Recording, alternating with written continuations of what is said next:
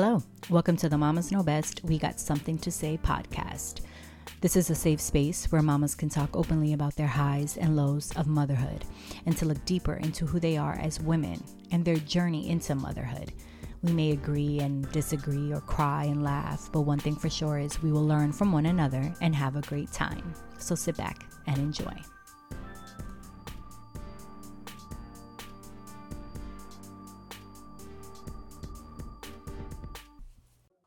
Welcome to the Mamas Know Best. We got something to say podcast. I'm on with Benita Condi. Um, hi, Benita. How are you? I'm well, thank you. It's great to be here. Great to have you. Um, so, uh, as we were just talking about, um, you came. Well, you and I met through um, a, a, third party. Mm-hmm. And um, before we go into that, why don't you tell me a little bit about yourself and your motherhood journey? Sure. Yeah. So um, my motherhood journey definitely touches on key points that sort of lead to a bit more about who I am um, and how I'm of service in the world right now. So I think it will all um, weave together. Um, I always knew I wanted to be a mother. I know that's not true for everyone. Um, from like really little, loved being around babies and babysitting at a very young age and all of that. And so it was definitely something I had a vision for and an excitement about always. Mm-hmm. Um, I moved to New York City in my teen, late teens to dance professionally. I was a classical ballet dancer. And um, that was my first love, my first addiction, my first hyper focused, you know, um, mm. aspect of my life. Sure. And I did that for uh, until I was 22 uh, in New York City. Mm. And and that raises questions about parenthood and being a mother and, and all of those things. I didn't know how I would maybe do those things together. Um, but I was still fairly young when I quit. I moved into the fitness industry. I shifted sort of like, wow, I've already had one career in my life. Now I'm going to have a second. And then it's interesting of being so young of having at calling it a career, but it was, you were, you were dedicated absolutely. to it. I trained, yeah, from the time I was eight years old until I was um, probably about 17 mm-hmm. is, you know, it was like my real training time. And then I started dancing professionally with various different companies mm-hmm. and a Broadway show tour and things like that. But as I like wound my way out of that career through the fitness industry, and then I found I loved managing people and working with people. Mm-hmm. I became a general manager of health clubs. I had been a, a dance captain of that Broadway show tour for half the tour.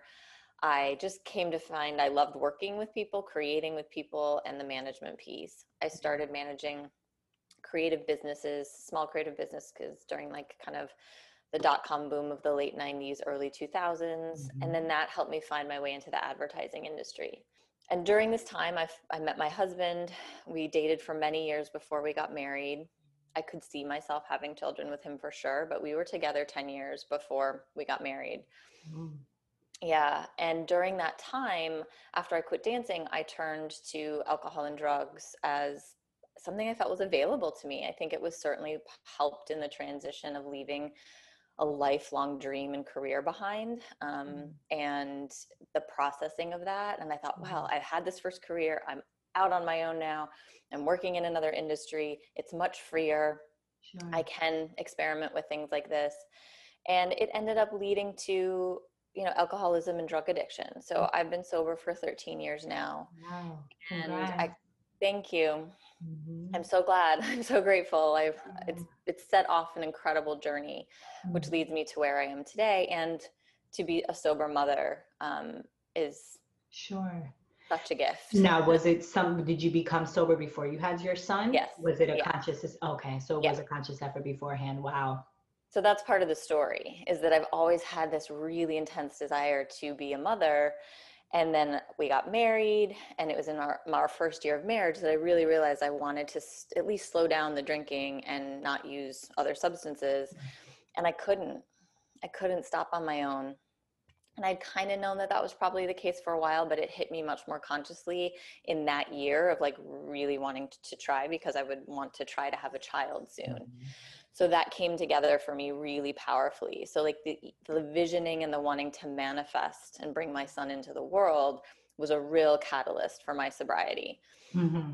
And I just kept thinking, like, I can't do this. I can't parent like this. Like, that dream that I've had would not be fulfilled if I continue on. So that was definitely a big motivator. But I, think that, that, um, and I, I, mean, I'm not a therapist. Um, however, I am a child of a substance abuser. My, my mm. father is a recovering alcoholic and in okay. um, 90, 2007, so 13 years. Um, but I, I say that to say for you to even recognize that because I know how hard it is um, I, I, saw it again growing up. So for yeah. you to recognize that um, and that inkling of already putting your child first, I think is a beautiful thing and one that should be recognized. Mm-hmm. You know, mm-hmm. that you recognize I can't give to my child if I'm in this state, if I'm in this altered state. So, but con- I, I just wanted to mention because I think that's that's amazing that you even had that during that time, you know, of not being the selfish right. and not saying that. And I think that's combination of other influences in my life. My parents didn't drink or use drugs, so mm-hmm. I did. I, I did have a different sure. personal experience with that. Though I had other people in my family who are definitely on the spectrum of sure. active or recovering alcoholism and addiction on both sides. Mm-hmm. But you know, it was it was that it was grace higher power, God, whatever we want to call that, coming in. So I certainly didn't do that on my own, but there was that intrinsic desire, I would say, that was playing in the background and coming through in various parts of myself, whether it might, was my conscious thinking or my subconscious. Um, connected with that mm-hmm. super conscious, like mm-hmm. magical moment where you're like, whoa, something's changing. And I don't think I would have done this on my own. And that happened. And I got sober. I went to rehab. And learned a lot and started on this incredible like awakening journey to the truth of mm-hmm. myself mm-hmm. and continued to be very very involved and continue to this day to be very involved in sober communities and 12 step programs and things like that and that just created an incredible foundation for living for me and during this whole time i was working in the advertising industry still and i felt i could continue to do that even though it is one that is quite connected to mm-hmm. social activity sure. drinking partying, all of that kind of mm-hmm. stuff, I really felt I could use the tools that I was now learning to keep myself sober and mm-hmm. moving forward, even while being in that profession. And I did, and I did that for 10 years. And I had my son during that time. And so he's 10 now, almost 11. And I was I was though still applying some of the isms mm. to work and and workaholism was was still playing itself out in my life and attaching my sense of identity and sense of self to my work environment and mm-hmm. external feedback and positive reinforcement sure.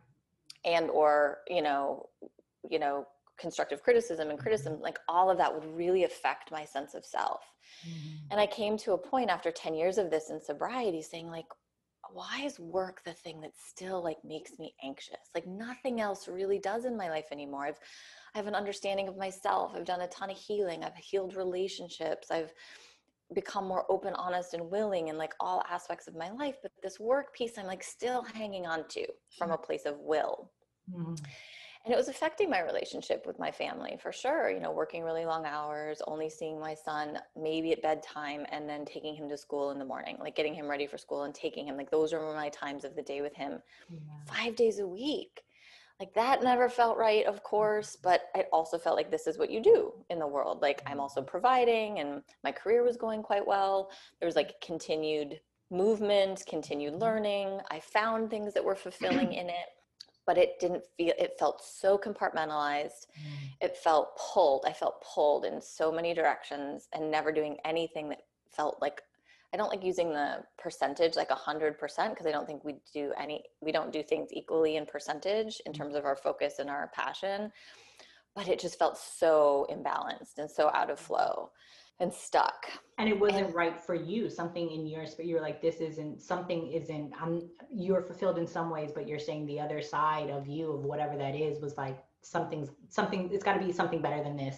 That's right. It was very often that kind of language, right? Like, really, this is it. Like, yeah. and I at the my final full time job before I resigned and started my own company was incredibly, you know, um, like looked great on paper Mm-hmm. Like, so technically on paper, fulfilling sure. a very nice salary, working with really phenomenal people, a highly regarded and recognized advertising agency in New York City, mm-hmm. like all the things managing a large department of creative people incredibly talented people like on paper yeah it checked off the whole one should say I'm, I'm i'm i'm doing great yeah it's all good yeah. and yet inside i was like oh no it's not right and my son learns differently and he's so creative and so unique and very connected to us um, when i had him so I got pregnant after I got laid off in during the 2008 2009 recession, and I really feel like I got pregnant because I felt free. like I got laid off, and I think I got pregnant like two weeks later. Wow. There was a sense of freedom, even though it was scary, you know, to be like on unemployment and get pregnant. I was able to walk through that journey of pregnancy fairly, you know, um, feeling taken care of, like from a spiritual, universal perspective. I got a couple jobs along the way, but then I got laid off again when he was one month old oh, wow. from my next job from a very small company. So they didn't need to sure. be beholden to FMLA law. And so, and they took care of certain things and, and they did their best they could with that sure, situation. Sure. But I, so now I have a one month old and mm-hmm. no full time job, and I don't have to go back in three months. And I went to start a job search at that like three month mark, thinking that's what you're supposed to do. Mm-hmm my whole system was like, no, this is not right, not the time. Yeah. It was like spring as I was doing that. You know, I was like, I'm taking the summer. Mm-hmm. And so I didn't really look for work and started to have conversations toward the end of the summer. And so I went back to my next full time job, which I had for five years when he was like 11 months old. Nice. Like just turning a year. And it was so it just felt so good. So my son is really connected. And my husband kind of went through the same thing because of the recession. So we were both home with him that first year, basically. Yeah. Which, nice. you know, happens only if you live generally in another country with right. so social safety net and systems in place yeah. to allow that. That could be a whole nother topic of the issue. Of that could be a whole nother podcast of the of, episode. Yeah unfortunate aspect of that of people having to leave their kid at six weeks. I couldn't even imagine. I know. I, there's so little but yeah so you were yeah. able to and thankful for that so you see the way i'm i'm a big big believer of universe and um, higher power and god but i feel it's all connected um, what you put out what you you know all of that so look yep. at that the universe was telling and, and i could see it not in certain moments as some of that mm. was happening where it was like not my preference obviously or what my mind thought should happen mm. but then like somewhere along the way in that process going oh this is actually a huge gift because i wouldn't have taken this time on my own. My cog like my rational mind mm. would have said oh no no this is what it means to be a responsible parent. You need to work etc but I did that. We got all this time with him. So my son is really connected to both of us. And so when I was working so much, like from him then being one to like seven, he would you know you could sense he was like oh i'd love you here more and we would have mm. our weekend days together which were we had saturday mom and aj saturdays and we just like spend the whole day together. But it just yeah it felt really pulled and really compartmentalized. Yeah. and so when i had the opportunity to resign from my full-time job and my husband was on board and he saw that i was really feeling like contracted and pulled about the way that that was going and we had three months of savings and we had this discussion and he was like yeah if you want to leap because i was like i want to leap into the unknown and not have a plan mm. i don't want to go into another job search i'm a recruiter so that the last many years in the advertising industry i spent in the recruiting space and in the talent management and talent development space for people mm. who are considered the creative roles in advertising so art direction copywriting designers mm-hmm, those types mm-hmm. of folks and I saw thousands of candidates over the years go through this whole process of need a change, leave a job, dive into a job search, and you just repeat the same patterns because mm-hmm. it's totally fear based rather than allowing yourself some time if you can, if you have the ability. Three months of savings for some people is a ton, and three months of savings for other people is like frightening, you know? So it just depends on where your beliefs and your experiences are with the construct of money, which it's just a construct. It's actually and, not real. that could be a whole nother. that could be a whole nother podcast episode. Um, yeah. And so I, I was playing with all of that. I had in my spiritual growth had been playing with that like why where does the fear and the lack belief come from around those concepts my husband was on board i had hired coaches nice. who were very much helping me bolster these senses of truth and empowerment being like a sovereign being sure. rather than beholden to all of these external circumstances that make you feel like you're okay or not, which mm-hmm. none of them ever do, mm-hmm. which is why we keep chasing them and it right. never totally feels safe. Yeah. So I resigned, and my son said, we, I was holding his hand because now I could pick him up from school and we could spend these afternoons together. Mm-hmm. So I would pick him up from school. And one day he was holding my hand. We got off the train in New York City and we were walking to our house. And he said, Mom, I'm so glad you quit that job. Mm. You know, and you're like, oh, you're not, I know you're seeing and experiencing this difference, but oh, you can communicate that back to me really clearly. Yeah, and the so fact that, that he huge. recognized that immediately and I know we're going to get into, you know, um, some of the things that you do with Create Radical Love. And um, I love how you do the meditation with the children. So I know we're going to get into yeah, all that. Yeah, Yeah, yeah. And I'm sure part of that is, you know, in part of this topic of we don't give children the credit that they deserve from from little babies how they take they're taking all of this in and absorbing Everything. all of this. So the fact that he said that oh i know your heart must have been like oh, yeah. And and you're, such and a conf- solidif- um, solidifying like okay this was the right decision.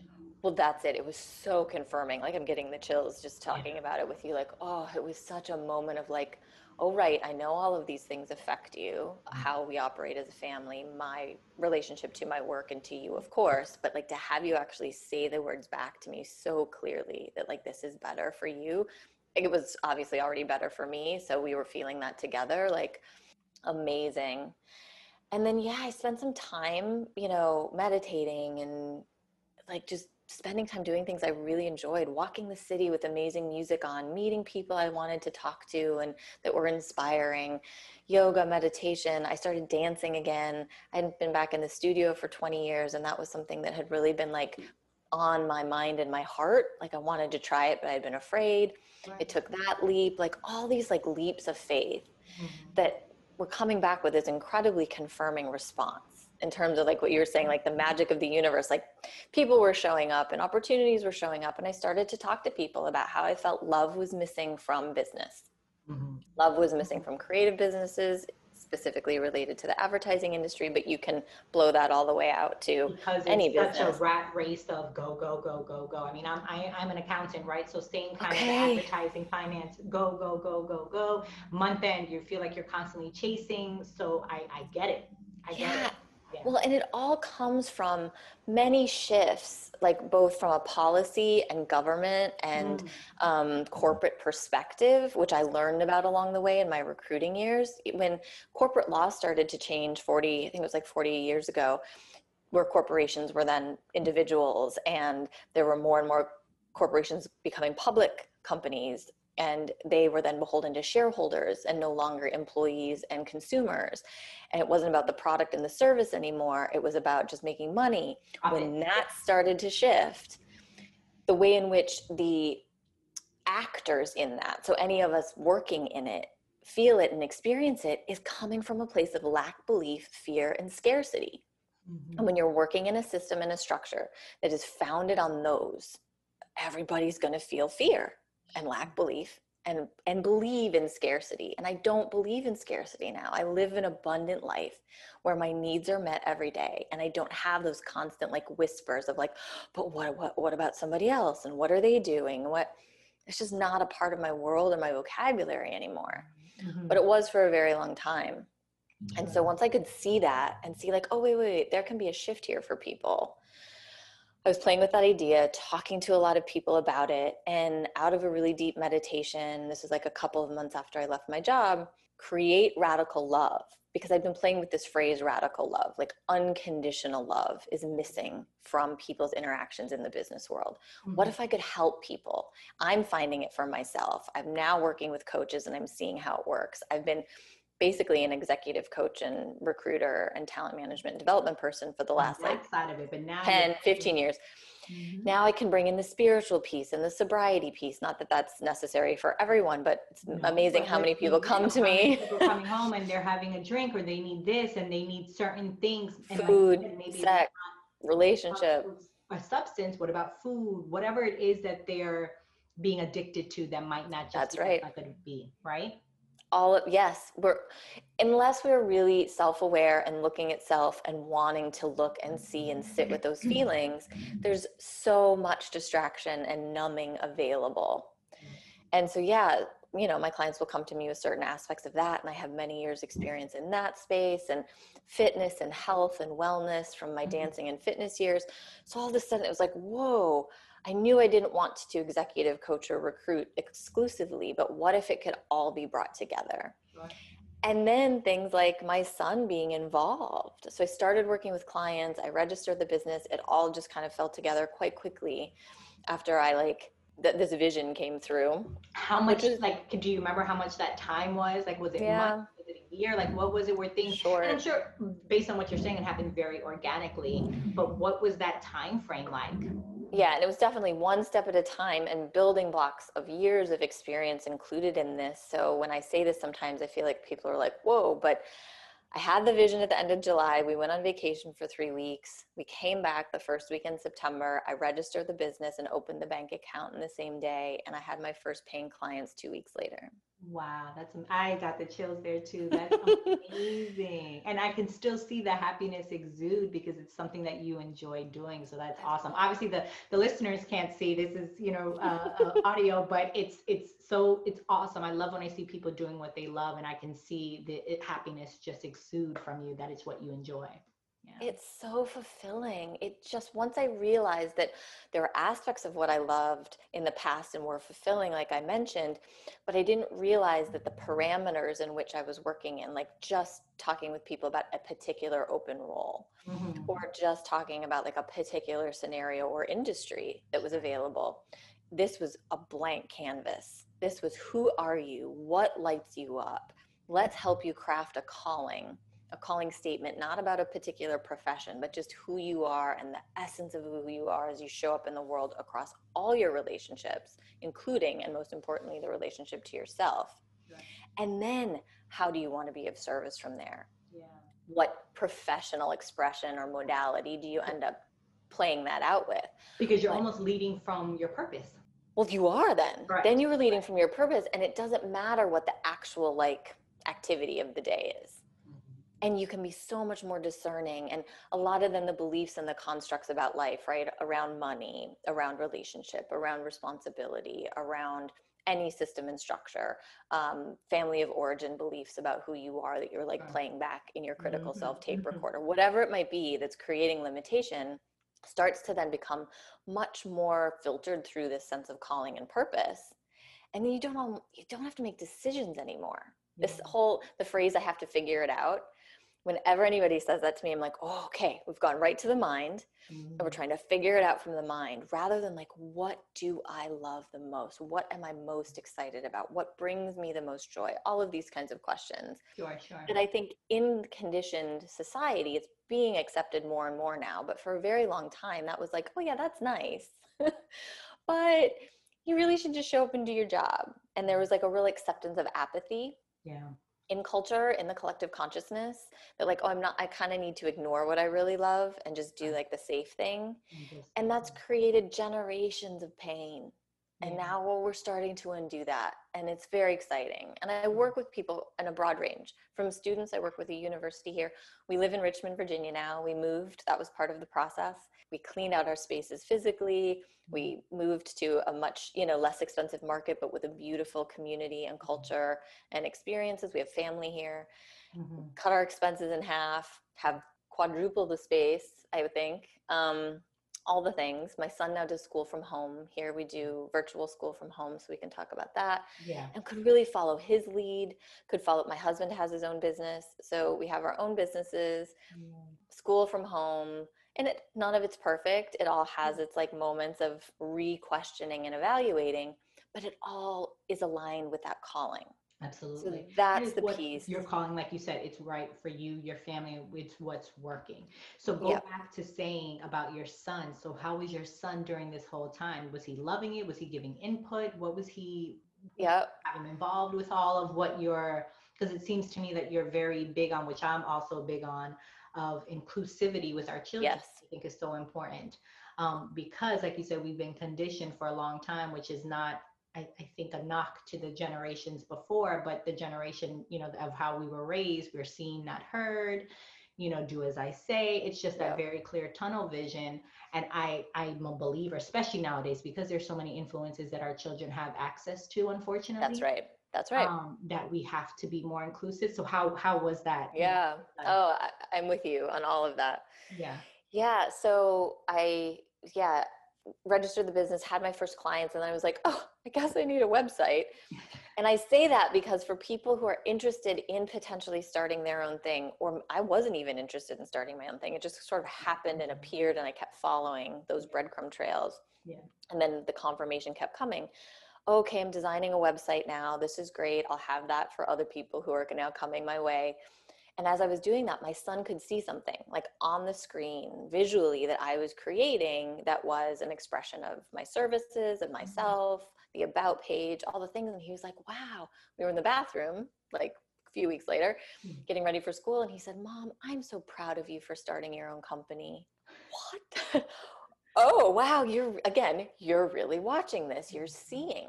Mm-hmm. And in now it's been three years, and all along the way, he says, Well, I see that I can create maybe my own company, or or mm-hmm. he's even said, I, I can take over your company, mom, when you want to retire. Awesome. You know? That's awesome. So he sees what it's like for both of us to have our own businesses. Sometimes the things that come up, obviously, that might create a little fear, or, you know, my husband and I will both talk about our businesses in the kitchen in the middle of the day or something, or in the living room. We'll be like, oh, what's going on with you? Okay, what's going on with you?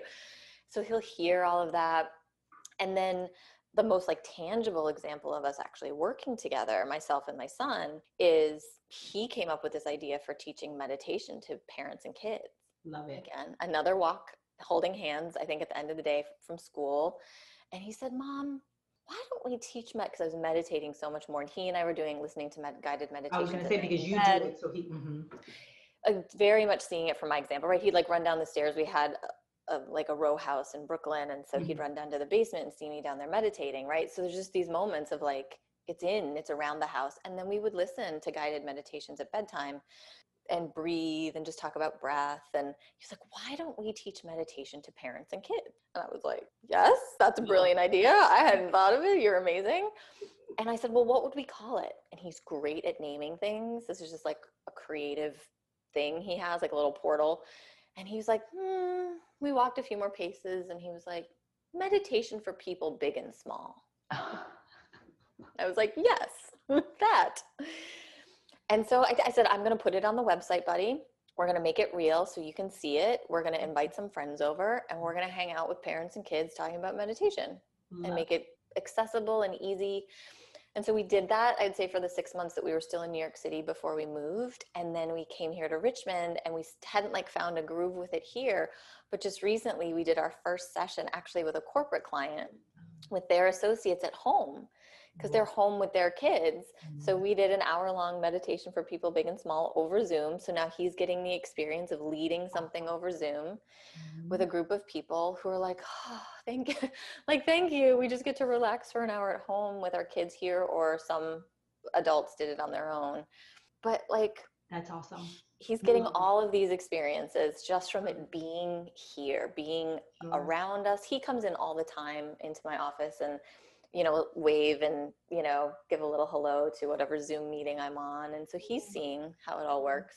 And it is, um, I think it's something, I mean, he's, he's 10 um, and obviously he's going to that transition. He's in elementary school, right? Will be going. He's, he's in fifth grade. Yeah. So that transition's coming, coming. And I, I know for me, middle school was like uh, the most formidable, you know, impressionable years. And yeah. they are, right? I think statistically that is. Um, so the fact that he's having some of these um, things to carry with him and that he can help other kids as well, just maybe even talking, I'm sure with his friends or whatever, is a beautiful thing. Um, I think they've even said um, meditation for children. Um, I, I, mean, I don't know how real, you know, you go on Facebook or Instagram and you might see an article and where they were saying that some schools were taking away like detention and putting yes. meditation and things like that. And I was like, oh, wow, that's like so amazing. Again, of finding different ways because a lot of time it's because children are so like scattered and you know we want them to be here where they're not even in their own thoughts and their own breath and enjoying all that it's like we have to wait to be adults to do this and it's like wait i wish i would have known about this like 20 something years ago. right? Well, I say that all the time. Like, very, very um, fundamental classes, quote unquote, or themes to teach, I have found the, the most powerful ones that I have found as an adult, where I have said, like, why didn't I learn this?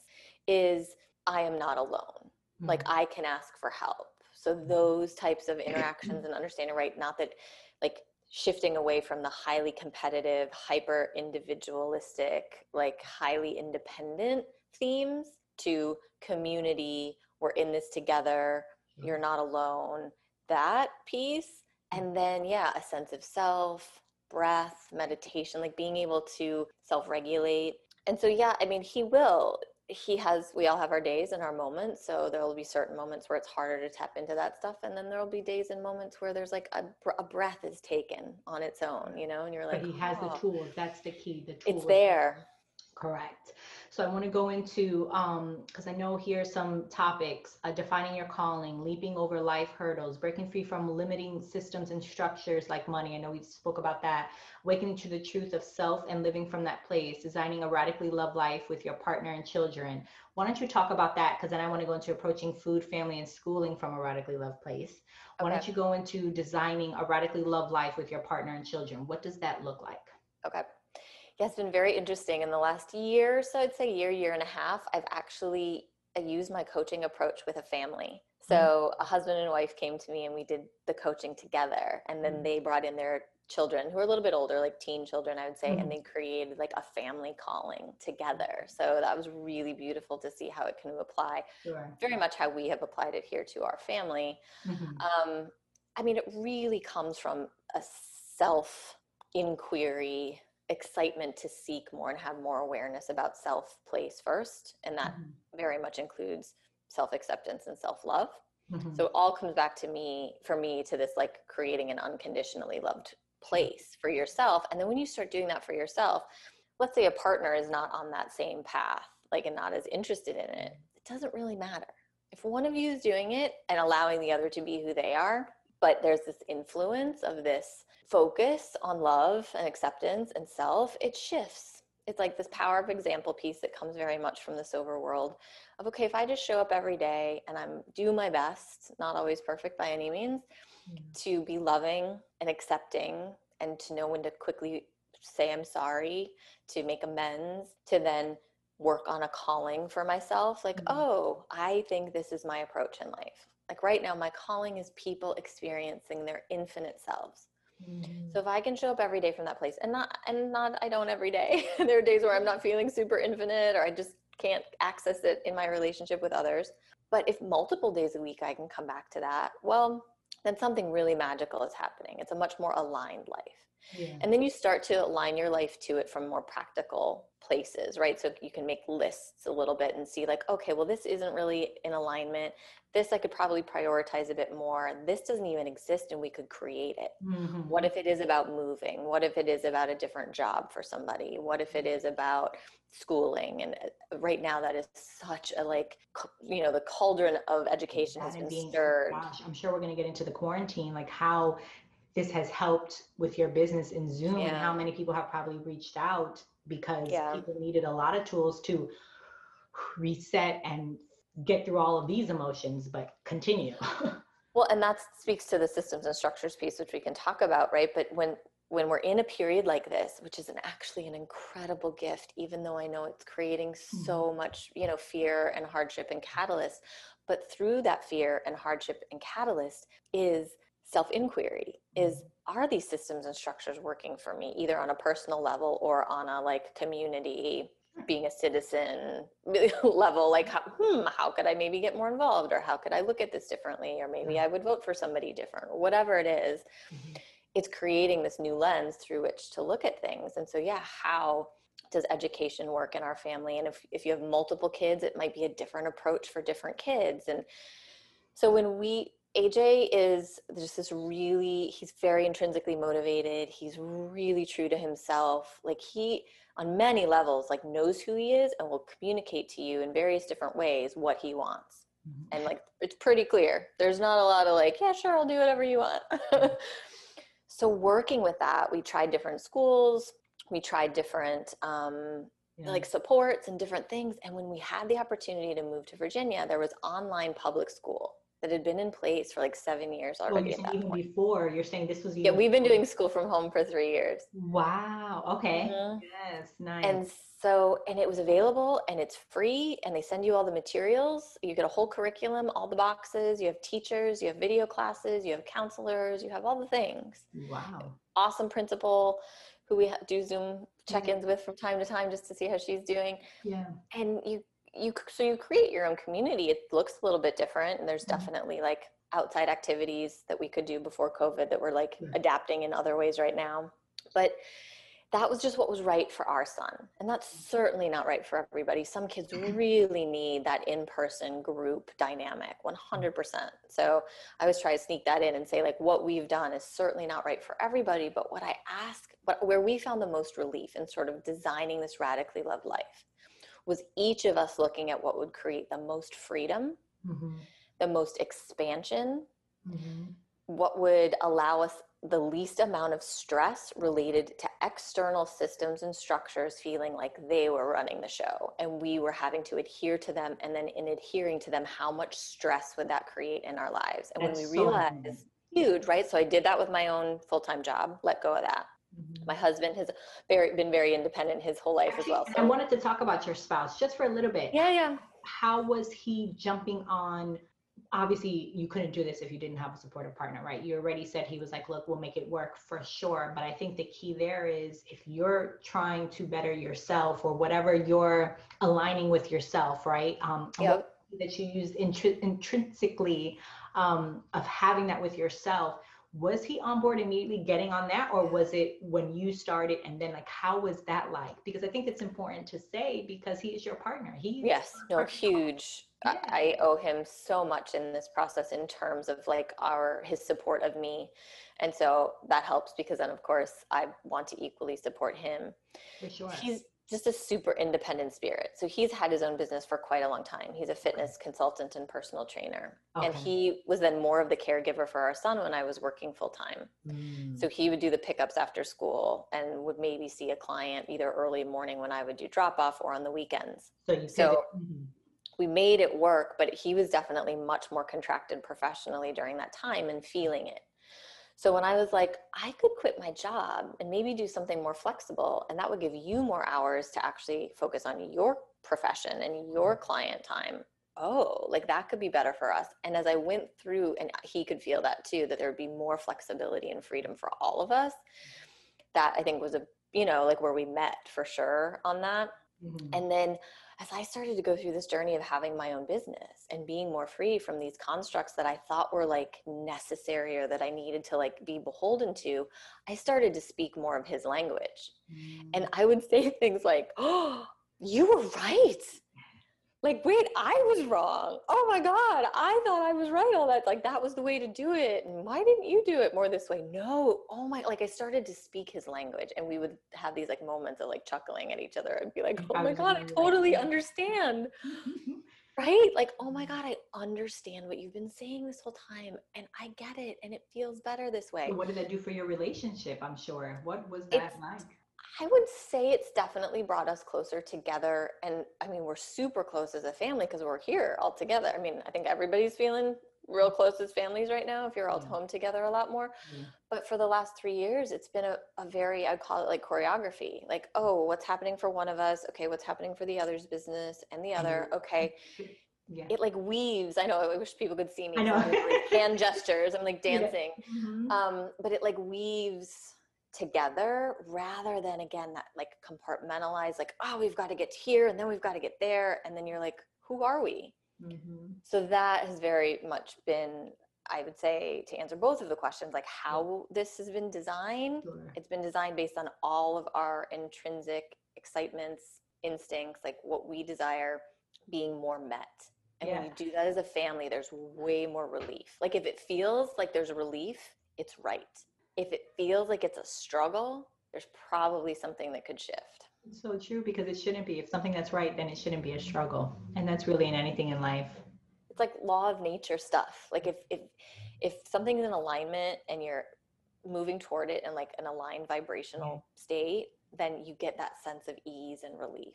And when you don't, it's definitely something to look at. Like, well, what's interesting, am I hanging on to this? For sure. And I think it's something, probably another podcast topic, but something to say is I think we have also been conditioned that if you don't, if you're not working 100 hours, if you're not going through bumps, then, you know, you have to come out stronger.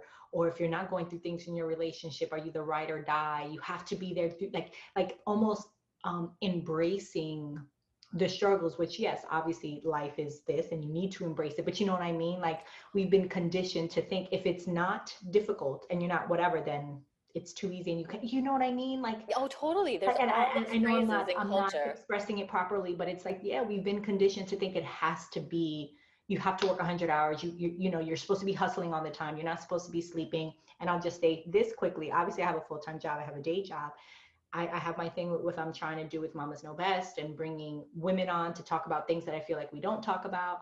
But there are times I'm just emotionally and mentally just drained. And I'm like, no, I need to go. I need to go. And then I'll have to stop myself. And I'm like, what That's am right. I doing? Like, yes, I know I'm trying to build something, but I also need a break.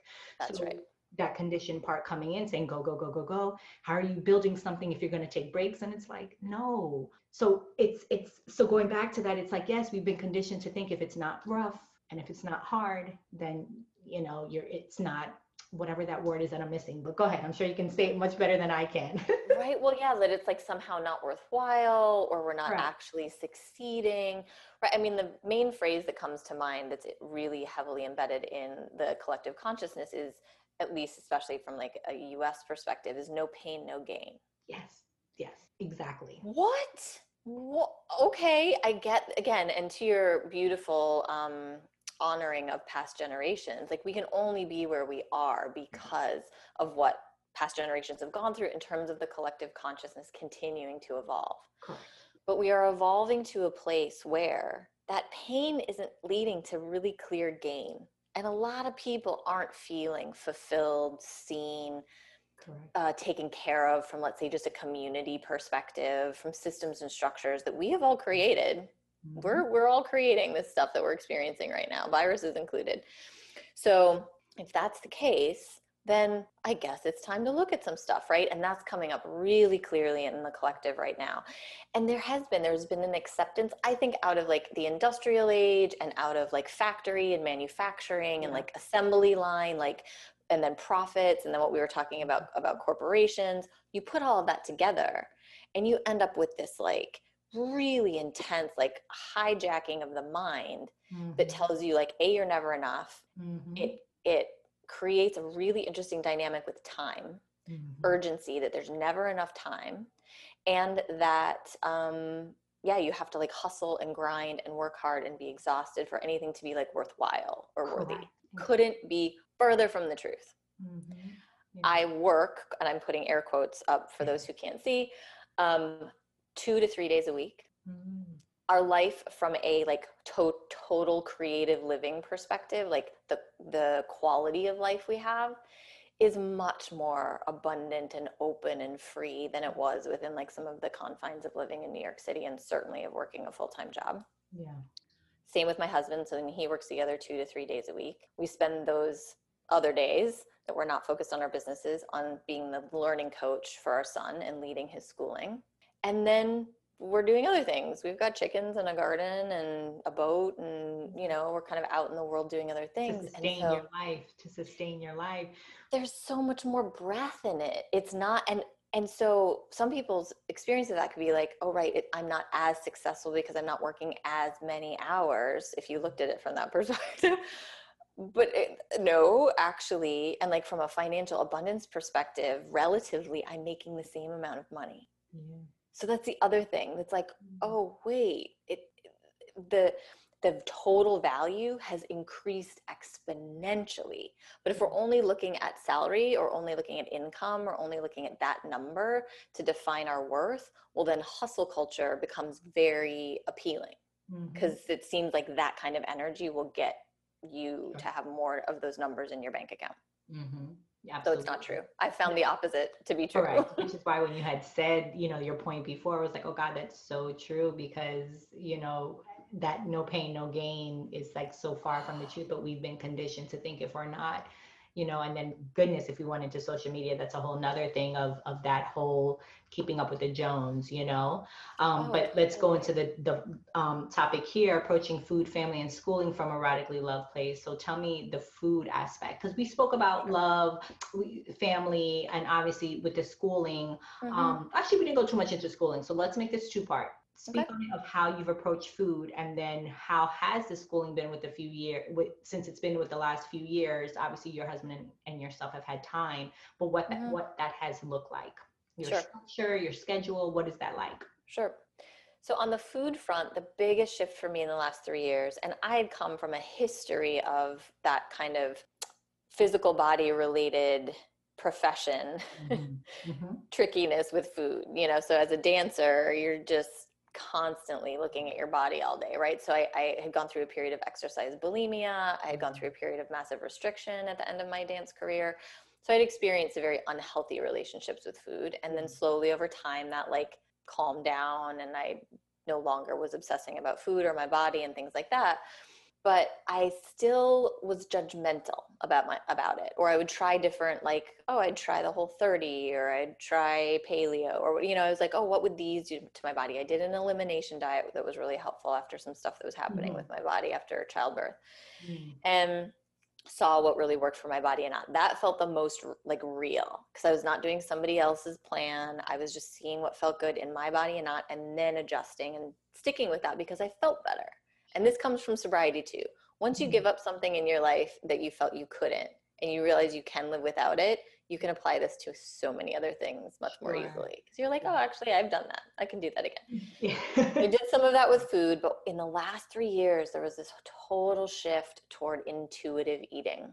Mm-hmm. And in following my intuition, like I have with all these other things in my life, what feels best? And not from a place of what would numb me out the best mm-hmm, mm-hmm. or what would like soothe. Though sometimes I will from a very honest place choose a food that's about soothing and is about comfort totally but it's from a place of awareness mm. rather than like why did i just eat that i didn't want to it's like oh no i'm choosing to because i'm going to love this sensation and it's going to feel great i'm going to give it to myself so that's how i've approached eating I eat differently than my husband and my son. We all three eat differently. okay, so you. so I'm more plant based. I'm kind of vegan. I went vegan three years ago. I eat. We have chickens, so I eat their eggs. I like cooking with butter and using butter in certain ways. So I do use that. And I eat honey and things like that. So I'm not like a staunch vegan. Yeah. Um, so I try to eat more whole food, plant based yeah. items in my life. My husband is a total omnivore. He eats everything. So he'll make his own meat. He'll, you know, like he'll make me vegan meals because he loves to cook as a base. And then he'll have his own separate adding meat in. And then our son he's really like he's got his own palate he likes his own textures he's got like certain sensory relationships to foods and things that like are really satisfying for him mm-hmm. so we'll usually like edit the theme of the meal so like there'll be a base it's usually vegan and i'll eat that part my husband will add the meat and then for our son it's either like a simplified version or whatever and that doesn't bother us like some people that really bothers having to kind of make different versions for people that's just kind of how we've always done it. I think if anything, that's almost ingenious with it because saying we've we've said that we want to incorporate more whole food plant based plant based um, diet. I tend to like my chicken and my turkey. Um, I don't cook pork and I don't cook any red meat um, or yeah. beef. Um, but I do occasionally want a turkey meatball or I do want, so that's my thing. Um, yep. Where my husband could have a bowl of broccoli soup and be content. You know, like he's he's more he actually would go more vegan if we could. He'll have the vegan cheese where I need my parmesan. I'm half Italian, so like, and again, of course, it's just it's what works for us. But I've made a more conscious effort to have more whole foods, to have more plant based. So I, I like what you said. It's like you're not complicating. You have your your your thing that you're maybe um your foundation for it. So maybe sometimes I'll do a quinoa with spinach or a, a, vegetable there. So it's a healthier grain with a vegetable. And then maybe I'll have um, fish or maybe I'll have meat. My husband will eat either or, but I try not to cook as much meat in the house and that's what works for us. But I think the way you're describing it is perfect. You're getting a little bit of what you want and it's a full meal. It's a full, full balanced meal, which is what they say we should be eating. Yeah, I mean that's what we're tr- we're trying to I think also at least for me personally with our son to really have him follow his intuition and his instincts with food and not like certainly not have to clean your whole plate. And like if you're full, you're full, great, you're done. Um, if you're not, ask more, you know, for what you need or what you want and like listen to your body yeah. and hear that. So we have conversations about that often right now of just about like check in with yourself. Are you really mm-hmm. still hungry? Oh, no, I'm actually not. I just wanted more, you know, whatever it is. So we'll have those kind of conversations around following intuition. Yeah, and it's really, you know, again, it's not perfect. It's, you know, we live a day at a time. And in this time, it's been interesting. We cooked a lot the first few months of, you know, sort of more quarantining and being at home. And we all kind of got sick of that. So now go, we're going through a phase of like, what kind of takeout? Oh, this is the other thing I'll say. We pick a theme.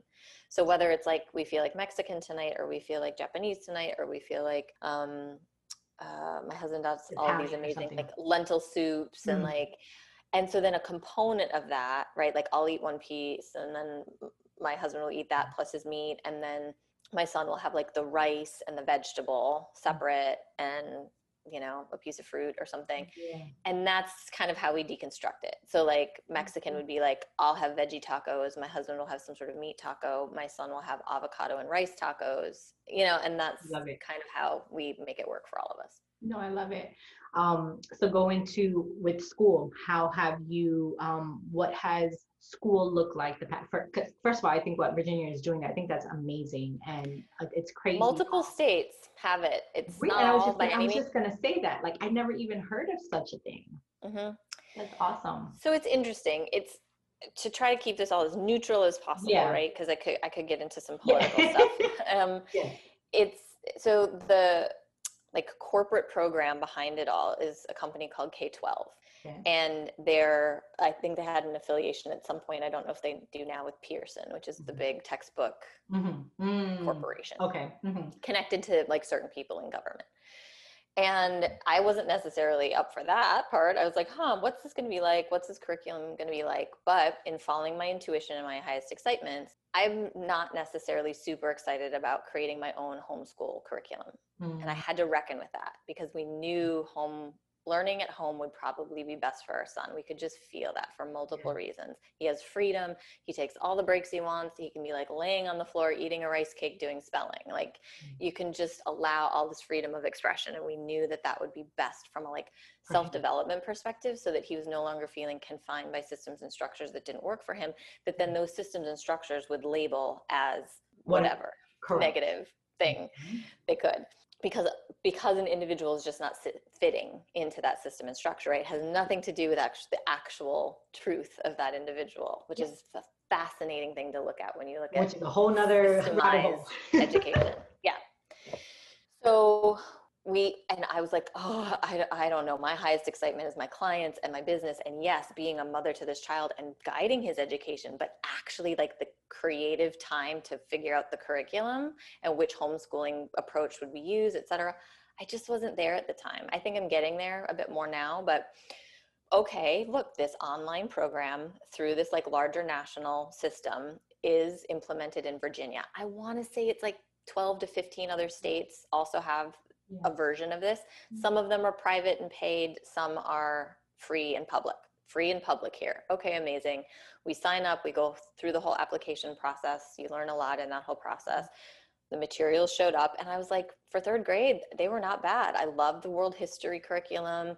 Math and language arts were really straightforward, learning all the basics that's mm-hmm. all i was like fine we're just continuing to move things forward from a like learn the basics perspective and then we can pepper in he loves coding he loves video games he loves creating with characters and acting and so he goes to acting after school a couple days a week he goes to coding one or two days a week like oh we can put these things fit in. in things that he to that he is attracted to that piques his interest, which I think is so that's cool. Again, right. age, you don't want to not read your children because I think that's when they can get into trouble. That's when they veer off into unknown, you know, and, and what I've seen with my friends and things growing up, things that can like or I guess like I said, cause trouble.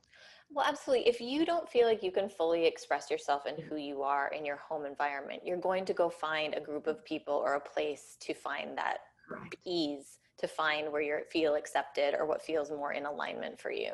Sure. Yeah. And so that can look, you know, a whole host of different Correct. ways. Mm-hmm. Yeah, absolutely. and so that's been i think our main focus both my husband and i as parents is just like following his lead to the best of our ability obviously creating guardrails obviously teaching things like uh, being thoughtful and respectful and like even if you're really frustrated about something and you don't want to do it try to communicate it if you can verbally before just like walking away you know mm-hmm. those kinds of things that come with maturity and come with being able to self-regulate a bit more and for some kids that comes earlier and for some kids that comes mm-hmm. later but like not labeling and judging that stuff mm-hmm. again we're not perfect at any of this but there you know it's great when our son can have a moment and being like I really don't want to do this right now. Can we do this after the other thing? Oh, sure. Let's like reorder what we're going to do today. So for whatever reason, it feels just more aligned for you. And he's also, thriving more. He's thriving more. He's thriving more academically for sure. And for the last two years before this year, you know, we had all these social things in place. And so he, and he would see neighborhood friends and some other friends. So all of that was great. This year though, and I think it's everybody's experiencing it is just way more challenging from a socializing perspective. Mm-hmm. He's an only kid. Yeah. We're home a lot here together, the three of us. and he's, you know, if a play date needs to get rescheduled, we've got a few people we've kind of like quarantined in the same mm-hmm. way. So then we've been the friends we see in person. You know, some of those are needing to be rescheduled, and then that's really disappointing. So that piece in this time is a little bit different but when we're not you know dealing with a global pandemic mm-hmm. i just want to reiterate for anybody considering maybe continuing on either with remote mm-hmm. education in some way or virtual or home that if it's really working for your child academically because they can either focus more or they're just whatever the situations with a brick and mortar school are no longer an issue like for many people it's a surprise you're like whoa all that stuff's gone and mm-hmm. this is working for my child again it doesn't work for everybody yeah. but then you can just yeah.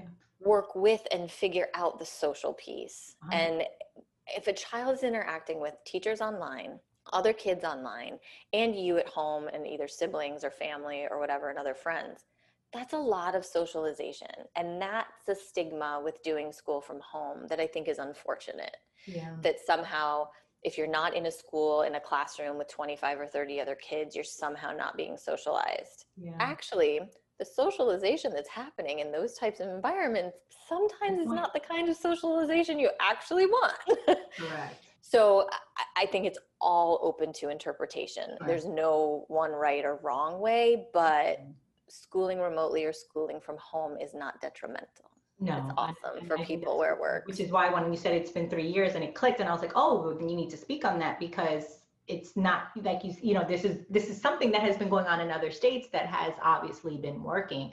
Um, I think again oh, the masses and you know what society of being in school we think of only one way which is why these That's conversations right. are so great because it allows us to see no there are other ways and again you might not agree with it you might not fit for you but there are other ways and that i think for the headline for this whole conversation about sort of designing a radically loved life as a mother as parents in a mm-hmm. family whatever that might be that's the headline there are infinite other ways.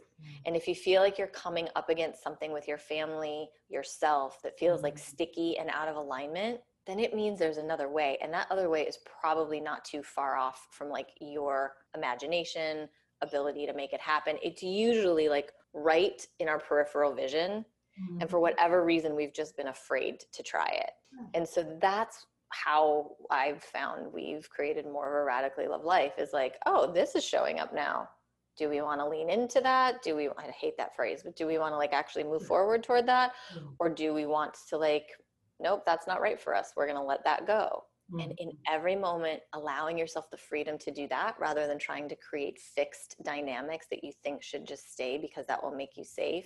Yeah. That's usually when a lot of the like frustration emerges. Anxiety. Anxiety, stress, fear yeah. I love that and i love to end that part on it because now i like to get into my like quick get to know okay. um, because you know benita you are a mom you are a wife um, you are a business owner and you give so much of being based in essence a life coach you know because um, you said you started with corporations now you have family there's so many different a- aspects with it which i love because i think it is all related. We're at work for the people that do work you know eight ten hours a day sometimes more um, and then we have to run home and connect with our family. So it's all about connections on so many different levels.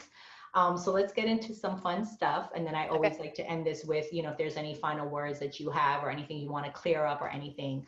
But um, what's your favorite movie? Or I guess I'll paraphrase this because when I've asked this before, people are like, I don't have time to watch movies. I don't know. But, or a movie you just never get tired of watching or a classic, sure. any movie you want to bring out there. Well, so funny. I love this question specifically because I just watched something in the last week that blew my mind that I was mm-hmm. like, oh, I want to tell everybody about this. So there's a new documentary film on Netflix called My Octopus Teacher. I heard it's amazing. Everybody needs to see this film.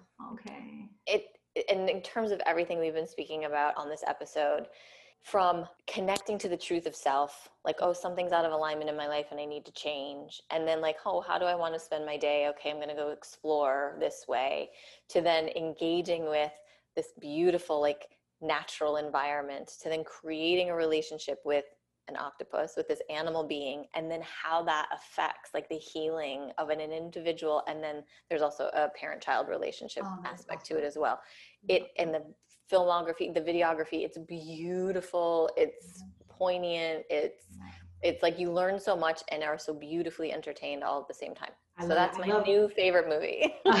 I love movies because um, I'm a movie buff and I, I love them all, but I love the ones that really make me think right? That there's this a message and I, I love it. A friend of mine actually just posted it the other day. She's like, oh my gosh, if you haven't seen it, get the tissues ready. She's like, it's such That's a right. movie. Okay, nice. And I love a good cry. So I'm I'm all Yeah, there's a lot of release in the film. It's beautiful. Nice. Um favorite or your most inspirational book that you've read or maybe one that you again want to put mm-hmm. to the mm-hmm. podcast where that you'd like to recommend? I usually go back to this one when I get that question because it was so pivotal for me. And I find it's a very accessible book for people in like kind of the spirituality realm or like mm-hmm. self realization, like truly understanding like the infinite nature of self, mm-hmm. is the book Be Here Now by Ram Dass. Okay. He's an incredible spiritual teacher.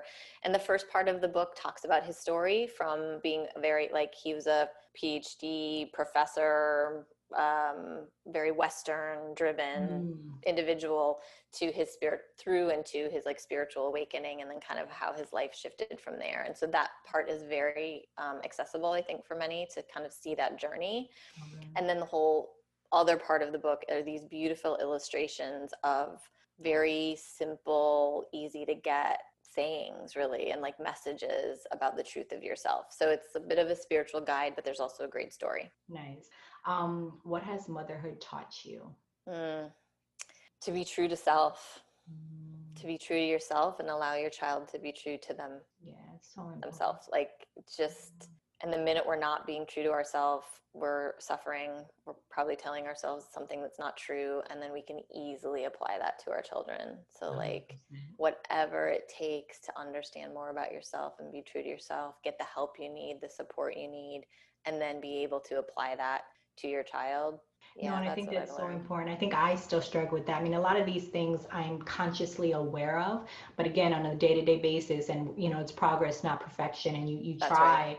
Um, you know, my little guy, he'll be three, and you know, I try and be aware of maybe I want to not do something or I want things done this way, and I'll try to consciously stop myself because I'm like, this has nothing to do with me. It's all right. about him. And like we stated earlier in our conversation, you know it's trying to not have the generational and I, I forget the word that we had used but not the ger- generational curses but basically the things that we've been taught of kind of like trying to the conditioning say that again the conditioning generations. Yeah. Of conditioning of having him, well, no, it's this way. And it's like, no, what am I doing? So I struggle with that still. Again, I'm, I'm, it takes you time. Know, you of finding grace with it. Um, because I want him. I mean, of course, that's how, that is in essence what happiness is, right? Is being true to yourself and whatever that looks like to you. And I really want him in the core of myself to have that. But again, in the thing of life, and I think it's so important for moms to hear this because you're not alone. If you feel that way, like give yourself grace but also try and stop and pause, which is where the breathing, I'm sure meditation comes in of being realigned to say, I know I want this this way. I know we're on a time schedule, right? That, well, time. I just wanted to quickly pop in and say we hadn't talked much about time, but time is the number one construct construct that messes with people. Mm-hmm. Either time in the moment of getting from point A to That's point B. Like, right. guess what? You can literally be late and you yeah. can say, or, oh, we're just not even going to go to this thing. we're going to pivot in the moment or in the longer term where there might be like longer term goals or wanting something for yourself or others in your family. Yeah. None of it is real. We apply, human beings apply meaning to time, that things should happen in a certain amount of time. You can pivot and shift away from time at any moment. I'm like the number one. That's probably, if there's anything that I get more that triggers me, I guess we'll use that word because I know triggering yeah, is a a great thing. word.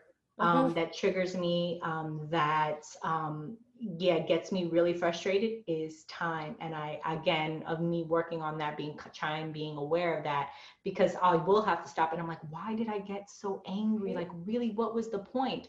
I want to be on time. I want to be this. I, I, I have to do this. I have this. And yeah. A great question to ask when that comes up is who is saying this? Hmm. who in my head is saying or has this belief about time?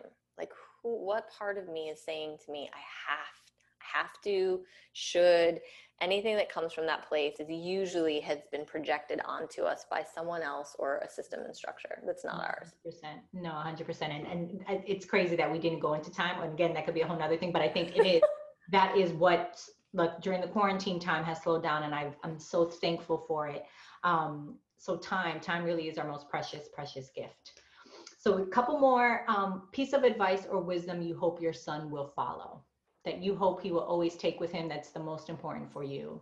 I think it's the same uh, as the answer to the other question the follow your truth.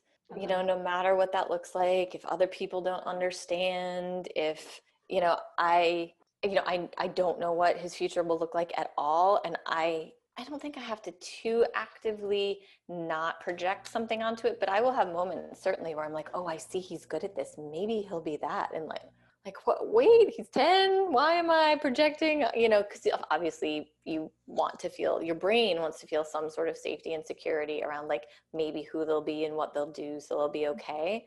So it's really for him to continue to follow his truths and his highest excitements like no matter what anybody else says including us definitely 100% um, okay, any final thoughts to the podcast world, to my followers, to me, anything you want to release and, and put out there to the world?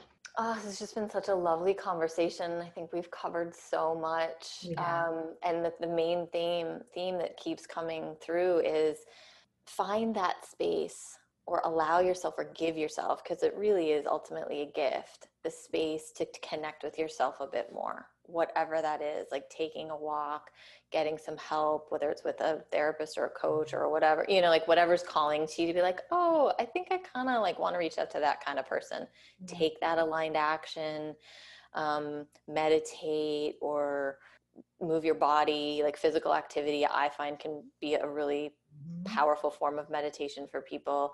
Like whatever it is that like helps you continue to connect to self and ground and then listen to whatever the messages are that come from those moments and take those actions. Those, that's like the three part most powerful piece to living a more loved life, a more aligned life is allow yourself space to actually listen to yourself and your higher self and the universe. Then, like, note what comes up as that mm-hmm. happens, right? Like, actually mm, hold on to that awareness and then take that aligned action. In action and that is where the most magical powerful stuff happens. Because how often do we like have a quiet moment and like an inspiration comes in and then we're just like eh yeah no oh that'd be hard oh that'd be scary you know i'm not going to do that or i want to do it but you just don't do it.